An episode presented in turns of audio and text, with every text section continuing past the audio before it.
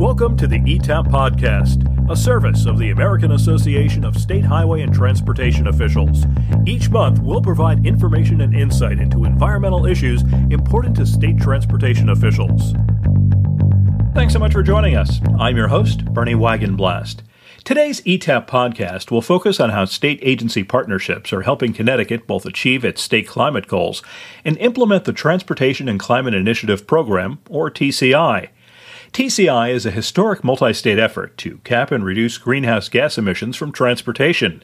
Reducing transportation related emissions is particularly important because the transportation sector is responsible for nearly a third of total greenhouse gases in the United States, more than any industry. As a result, state DOTs have an important role to play in innovative efforts like TCI. State DOTs maintain state roads and manage vehicle fleets meaning that they'll need to be deeply involved in designing and implementing any initiative that affects fuel prices. More importantly, state DOTs are critical stakeholders in deciding how to reinvest revenue generated from these types of caps on emissions. In Connecticut, for example, TCI is projected to generate roughly a billion dollars over the next decade, much of which will support transportation systems. To learn more about TCI and the ongoing collaboration between state agencies in Connecticut, we're joined by Katie Dykes, the Commissioner of the Department of Energy and Environmental Protection, or DEEP, as well as Garrett Eucalitto, the Deputy Commissioner of the Department of Transportation. Katie, Garrett, welcome to the podcast. Great to be on. Thank you so much. Thank you. Why don't we start off? We're obviously going to be talking about a, a, topic that I think a lot of folks are interested in, but I think one of the good places to start is for each of you to tell us a bit about yourselves and the state agencies that you work for. Well, sure. I'm happy to jump in. So, my name is Katie Dykes, and I'm the commissioner of the Connecticut Department of Energy and Environmental Protection. Our agency actually includes both uh, addressing environmental quality and addressing air pollution and climate change as well as our energy part of our agency, where we do a lot of energy policy planning.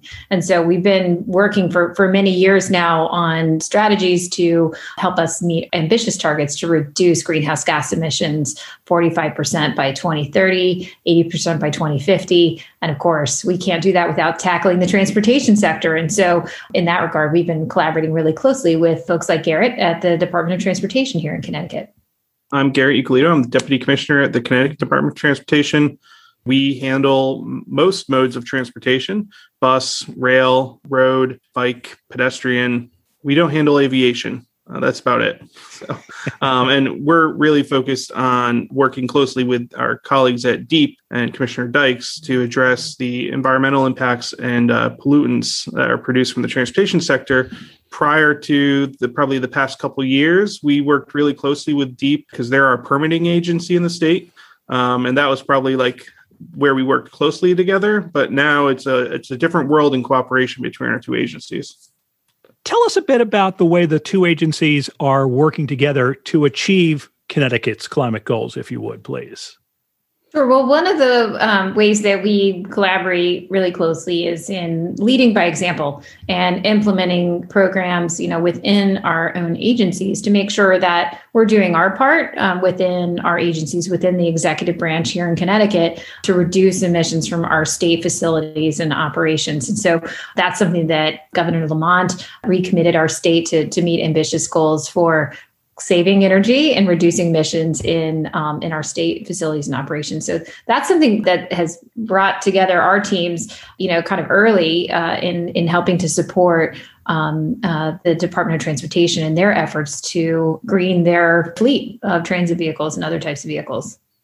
I'll give credit to Commissioner Dykes when she came in as commissioner in what 2019. You restarted the Governor's Council on Climate Change and expanded the mission of that. And uh, I think that included our agency in a much broader conversation than we were previously involved.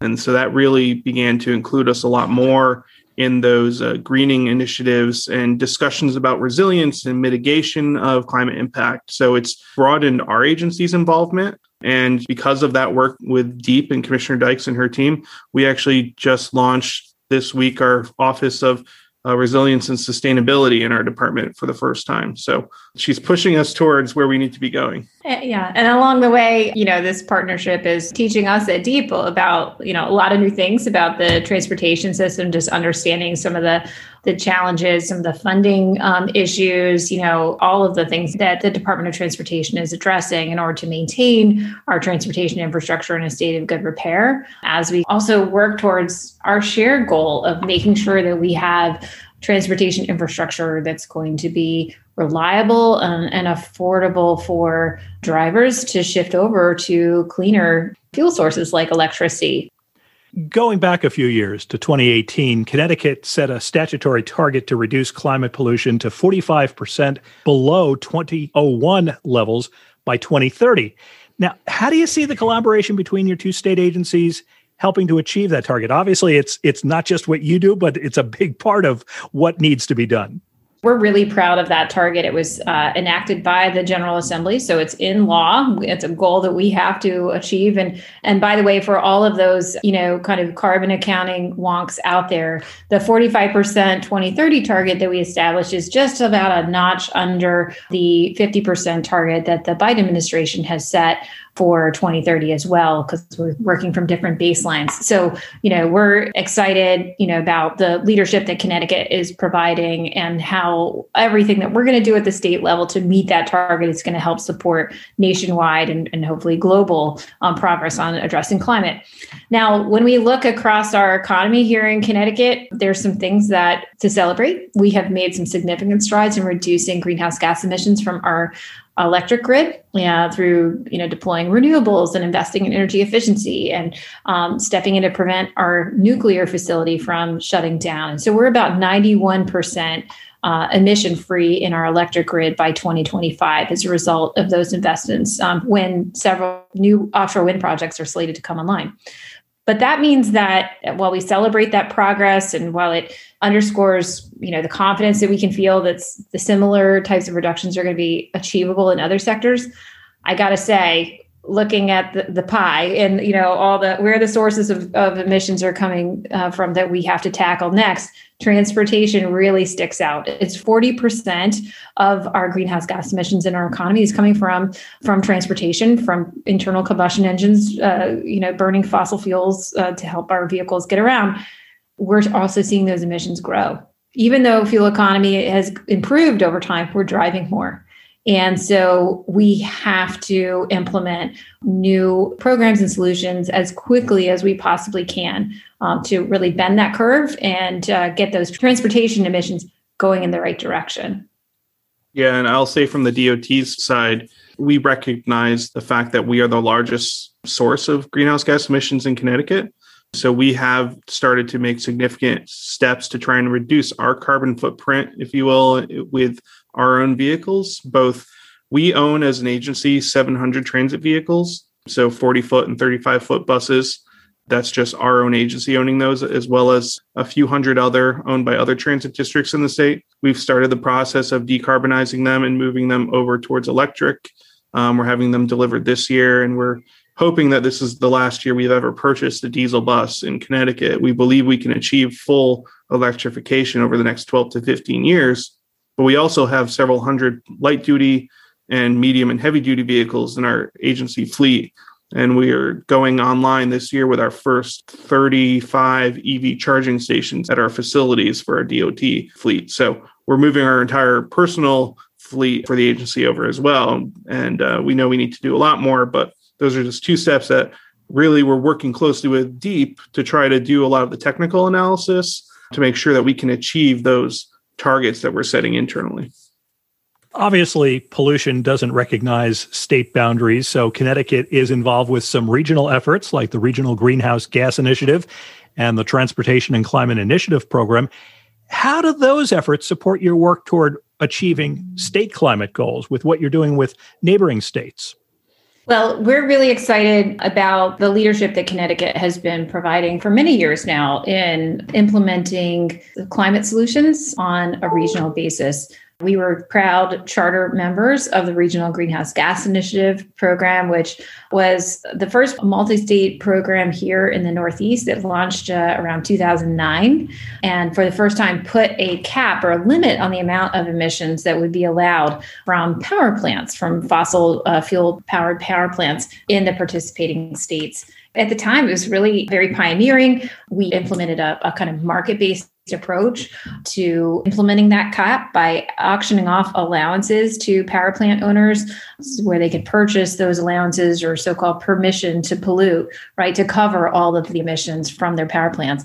And the RGGI program has been enormously successful. We've seen significant reductions in the amount of greenhouse gas emissions from power plants in the now you know well over a, a decade um, nearing two decades that we have been implementing that program. And at the same time time the success of that program has been borne out in the number of states that are newly signing up to join the regional greenhouse gas initiative. So I think that's the best vote of confidence in a program is when you see others stepping forward to join, including Pennsylvania, Virginia, and now North Carolina.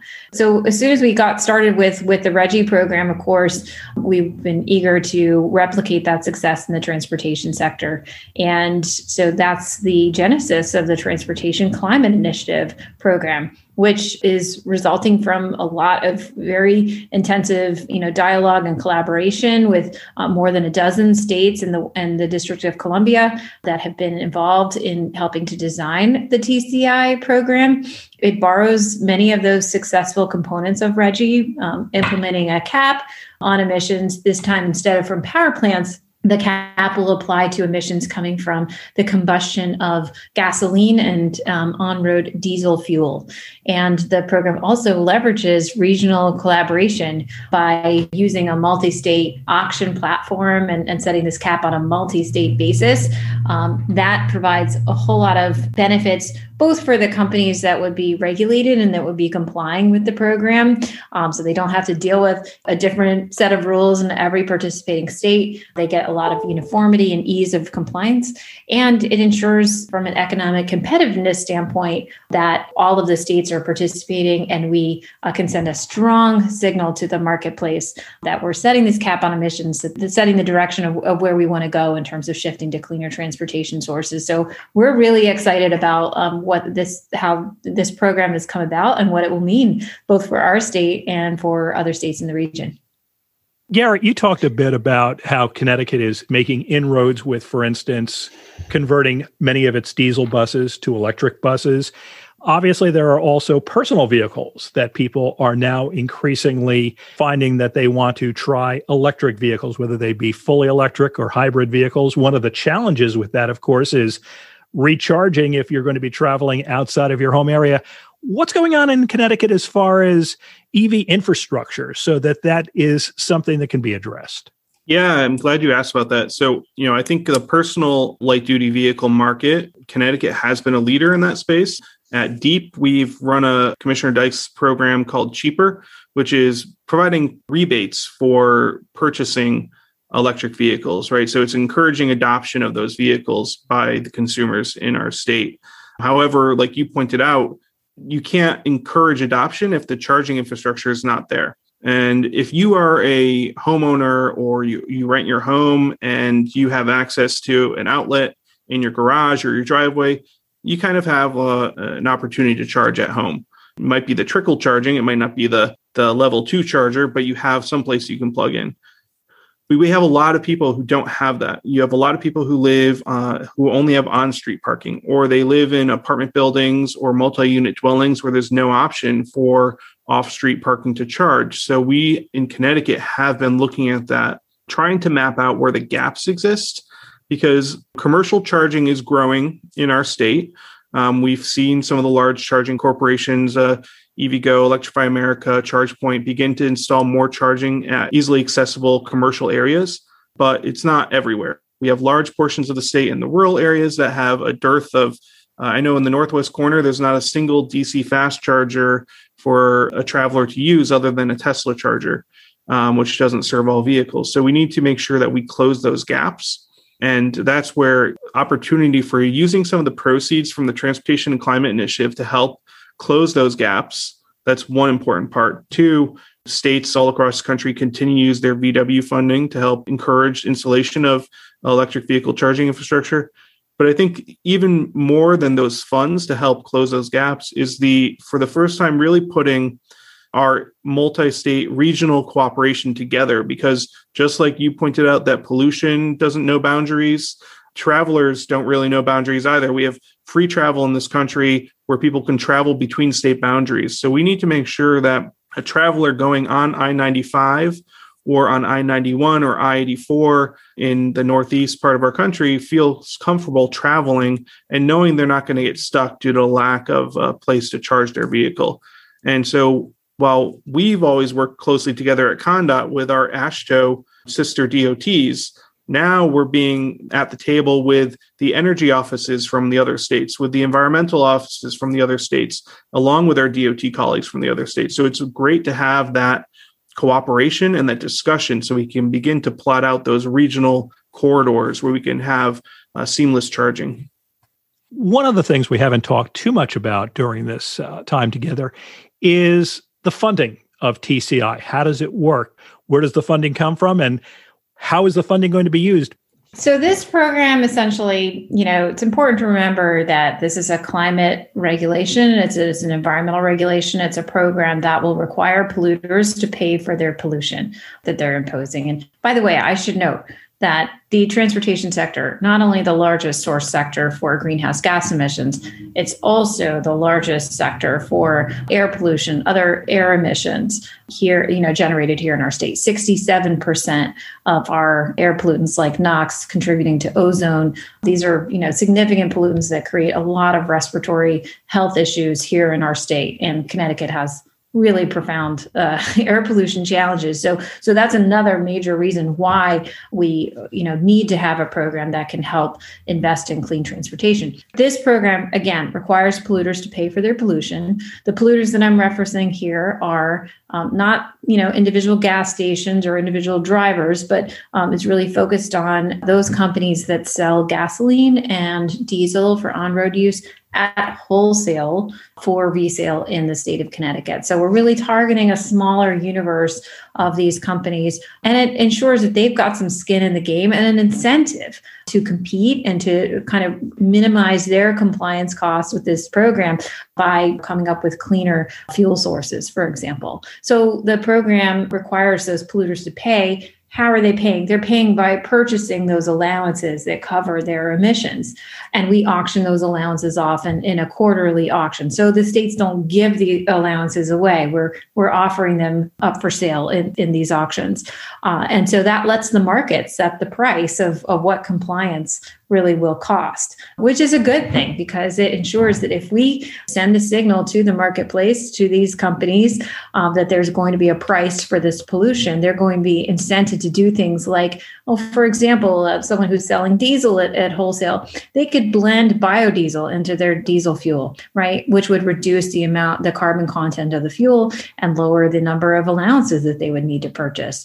And so through sending the signal to the marketplace, it ensures that we may be able to get these emissions reductions that we're seeking at a lower cost than we anticipated, which is a good thing for everyone. But in any case, the revenue, when we auction these allowances off in these quarterly auctions, all of the revenue from the sale of these allowances comes back to the participating states. And so, you know, as we divide up our share of the of the emissions, you know, we expect that Connecticut will net about a billion dollars through participation in this program over the coming decade between 2023, when the program would start, and 2032, while achieving a 26% reduction in greenhouse gas emissions across our economy. So, that billion dollars is incredibly important. Those proceeds are what we will use to reinvest in a whole host of clean transportation solutions that will do the work of achieving the emission reductions. Our goal is not to uh, put this regulatory requirement on these wholesalers and hope to, you know, make uh, driving more expensive and, and, and achieve emissions reductions by having people drive less. In fact, the goal of the program is um, to put this cap on emissions, incent these wholesalers to take actions that will help reduce emissions, right? Plus, at the same time, generating the revenue that we can invest in those clean transportation solutions that will drive down emissions. And the really exciting part about this program is there's so much variety of solutions available that can achieve those emissions reductions and at the same time produce significant co-benefits um, in terms of reducing air pollution improving safety on our transportation system improving people's quality of life and giving them better access to services that they need and enhancing our transportation system in all these different ways. And so that's been one of the really exciting parts of this program is kind of engaging with policymakers, legislators, community members about what will be possible and how we should how we could spend this these revenues in a way that will align with the preferences and and the uh, kind of aspirations of all of the individual communities here in Connecticut.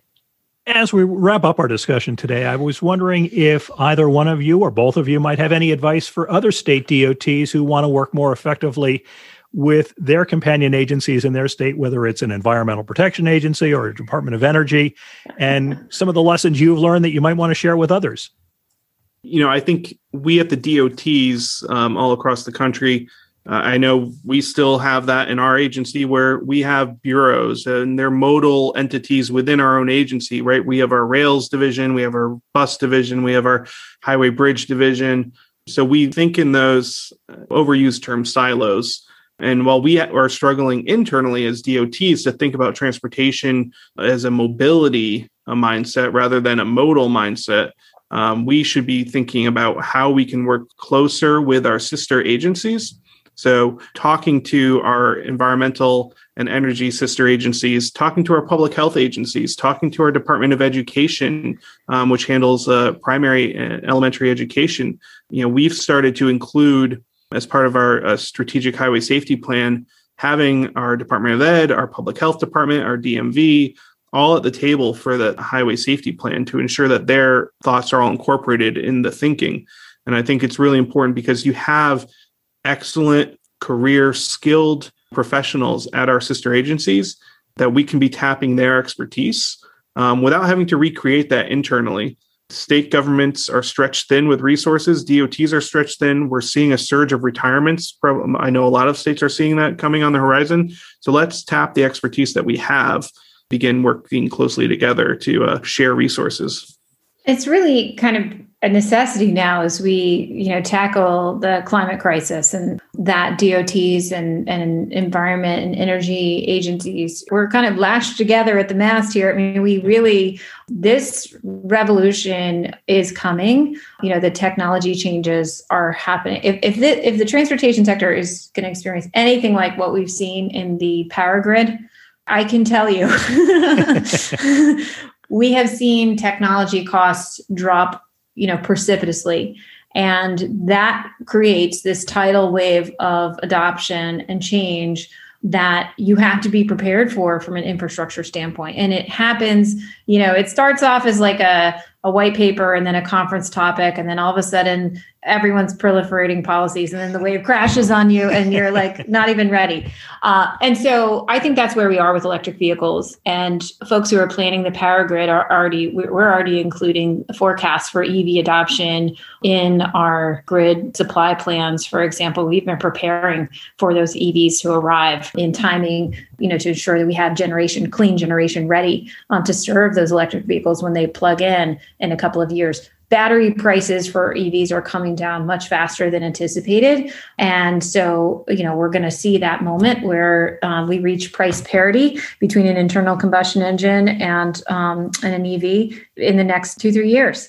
And so we need to have the chargers ready. And we need to ensure that we have programs available to provide for equitable access to those electric vehicles. That's really, really important. It's been an incredibly important part of our TCI discussions is around equity and environmental justice.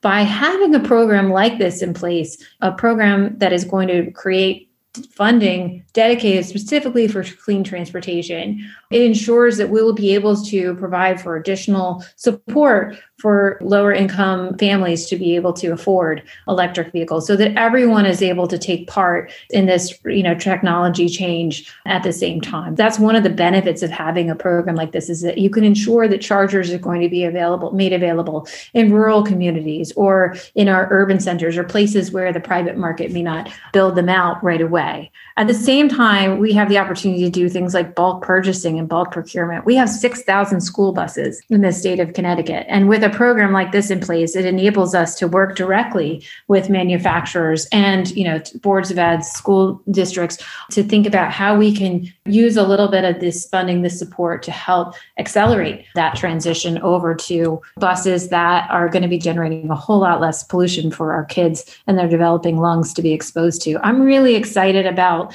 the fabulous, you know, kind of relationship and collaboration we have with, with ConnDOT, but also what this funding will mean for enabling and, and really bringing our agencies together to have, you know, not just like good intentions, but actually substantial resources to put behind good planning, right? And equitable access and all of those things that our agency, the state government should be doing to help people navigate through this transition. And at the same time, you know, it's not all just EVs we have age old like best practices that haven't been funded at scale like providing for bike paths and transit oriented development and or even funding broadband so people can continue to telework for example and not have to drive you know get in their car. This funding will enable us to invest in those types of proven strategies at a scale we haven't seen before.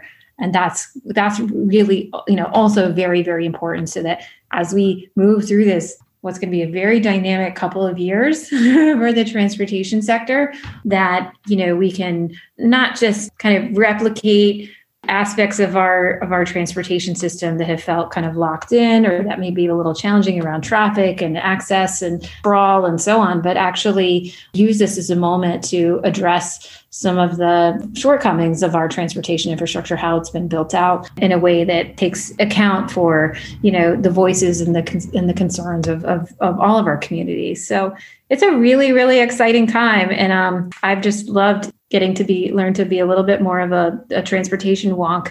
Um, I'm not quite ready to you know go to a conference about hot, hot mix asphalt or whatever it is that Garrett likes to talk about, but um, but I am a real wannabe, and it's it's been a pleasure to get to work on these issues together.